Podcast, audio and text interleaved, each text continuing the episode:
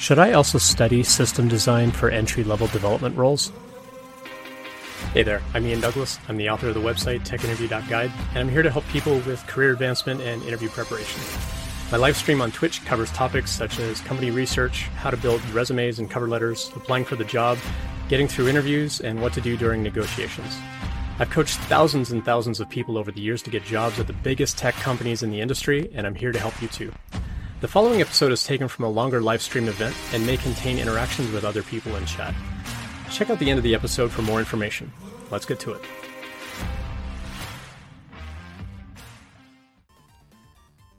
So Epicat asked a great question in chat. They said, uh, company recommended.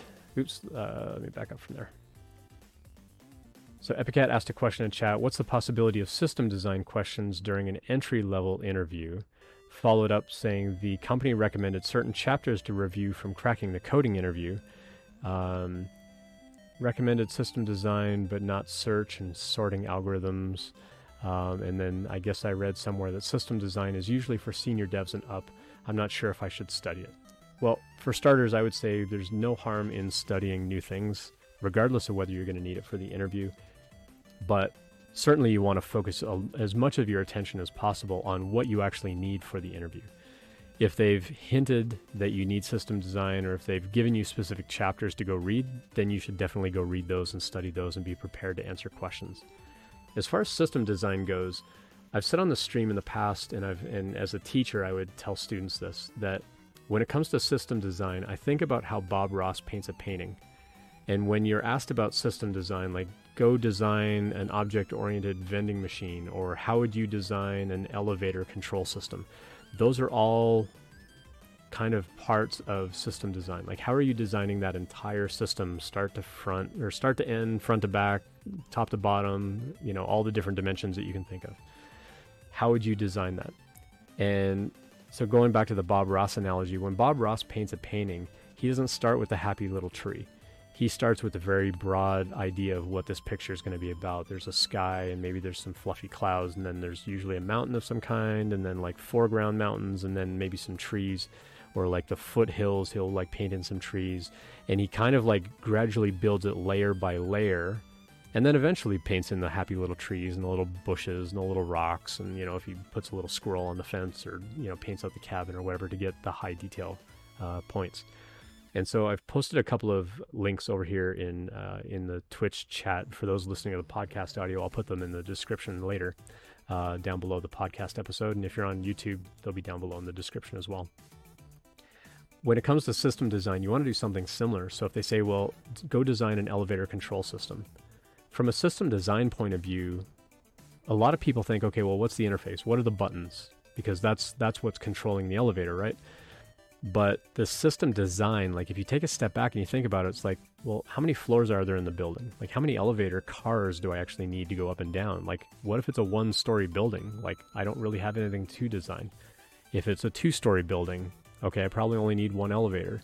In fact, if it's, you know, only a couple of floors and there's only a couple of, you know, apartments or units or whatever per floor, I probably still only need one elevator. So it, you can start asking questions about the needs of the users as far as like how big does that floor need to be before you add another elevator and then how do you add that into your design and so you have to really take uh, like a really high level approach on what is it that i need to build here and think about that big picture. Like Bob Ross is painting the sky with the clouds and the mountain. Uh, you kind of need to take a similar approach of okay, what kind of elevator is it going to be? Is it a multi-floor building? How many people are on each floor? Is it like an office building?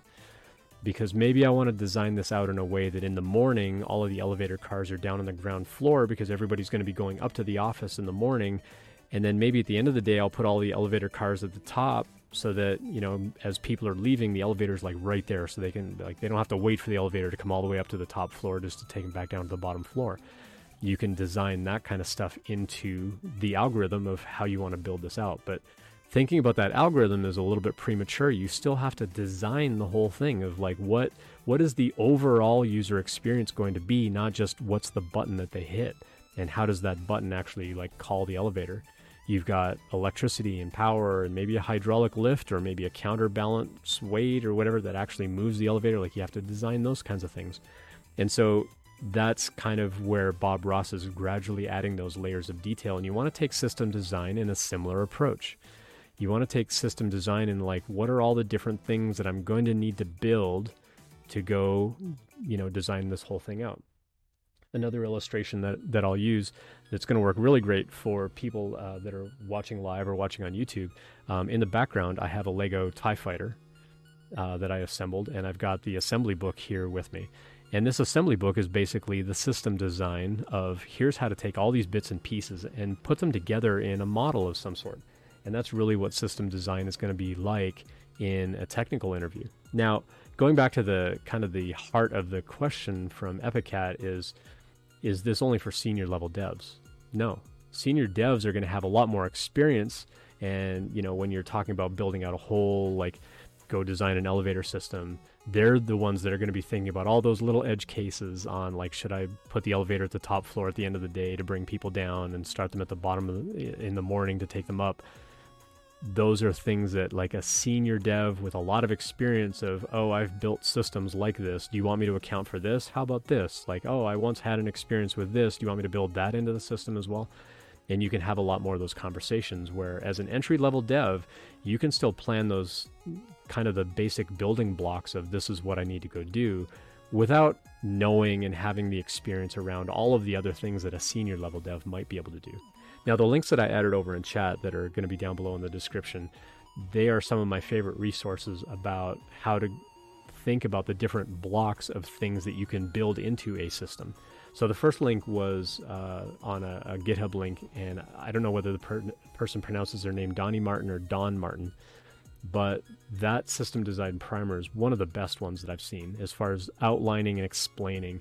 These are all the different kinds of components that you can build into a system and what they're used for, and how this part will affect scalability, and this part affects resiliency, and this part just affects overall performance, and this part can do this and that, and caching or whatever they go into a lot of really good detail. The second link um, narrows in a little bit more on uh, just system design interviews, uh, and it's a YouTube channel uh, where you can go watch some system design interviews and, and, really see how other people break these kinds of things down.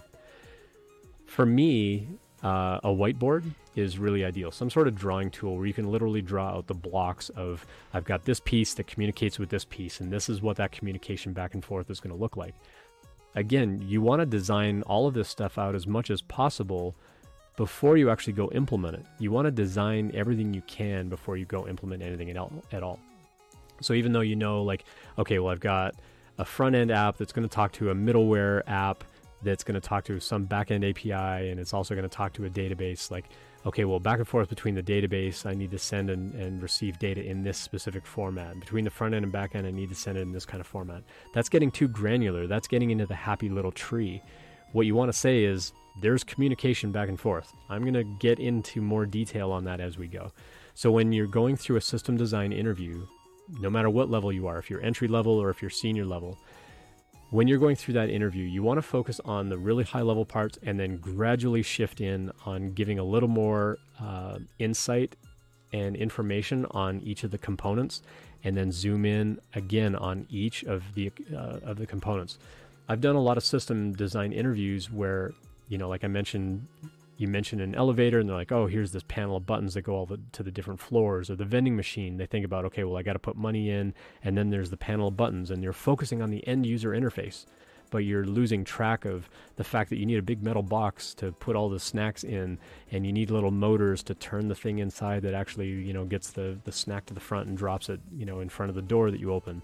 Um, you're forgetting that it might need lights, it might need cooling or heating like there's so many more components that go into the vending machine than just the user interface panel of the buttons and the money exchange.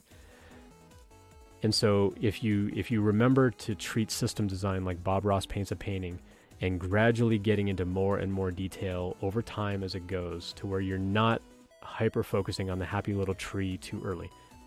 The the the exact detail of like how am I actually going to design that panel of buttons? That's like one of the last things you need to worry about when you're building the vending machine or building an elevator like that that part of the user experience is like one of the last things that you're actually going to build.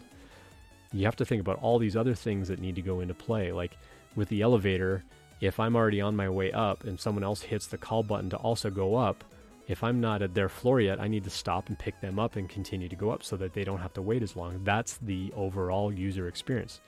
That has nothing to do with the you know row of buttons on the inside of the elevator, but it does have to do with the overall user experience.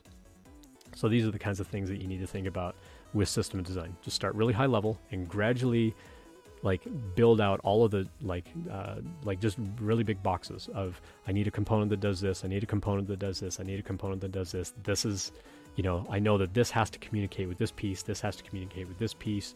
They're all going to talk back to a database, and so there's going to be some kind of communication layer there. Now I'm going to go in on just a little more detail on each of those, and now I'm going to go into a little more detail on each of those. Now, at some point, you can ask the interviewer, "Hey, do you want me to focus in on just one part of this?" Or do you want me to keep going into a little bit of detail on all the things? Is there like a particular part of this that you really want me to just go really deep on this portion of? Or do you want me to keep describing all the different components and how I'm gradually going to get into more detail? Now, at some point, you know, as, as that entry level dev, as Epiccat asked, you may not have experience and you go, well, I know I need a database and I know that I can make some tables, but I don't know how to optimize a database. I don't know how to make that database super resilient and, you know, uh, do database backups. Like, I don't know how to do any of that that's okay. If that's as deep as you can go on that level of detail, that's fine. You can go into even more detail on the code aspect and, and things where you do have experience. And that's part of what we're trying to evaluate through asking these kinds of questions as well is which of these kinds of components do you even know about? And now that we know that you know about them, how much do you know about them? And if that amount of what we call depth of knowledge isn't very deep, that's okay. My job is just to evaluate what you do know how much of that you actually know, and then figure out whether that fits in the needs that we have on our team. And so you don't have to know everything about everything. You don't have to have super deep knowledge on everything about everything. That's their job is to ask you those questions and, and kind of gain enough insight and information to go, yeah, okay, yeah, you've kind of covered what we're looking for for this question. Let's move on. And so you can always ask them, like, are there certain components that you want me to speak to? Or you can just say, you know what, I know that I would need to do caching here so that I can look things up a little bit faster on the way back and forth to the database, but I've never actually implemented that. So I don't know what that mechanism would actually look like in code. But over here, where I'm actually writing the front end interface, like I can go into a, like another level of detail on that if you want me to, and and ask them how much detail you want on each of those components, and let them drive out that part of the conversation. Um, but yeah, if you start at the really high level view and gradually hone in on the detail, that'll probably be the best approach for system design. Thanks for checking that out. I hope that you found it helpful. I always appreciate feedback, so please let me know what you think. I appreciate any subscriptions, so please tell your friends and colleagues about it as well. Check out the website techinterview.guide for more information about when I'm live streaming and all of my free content. Drop by a live stream anytime to ask questions or message me privately, whatever makes you most comfortable. See you next time.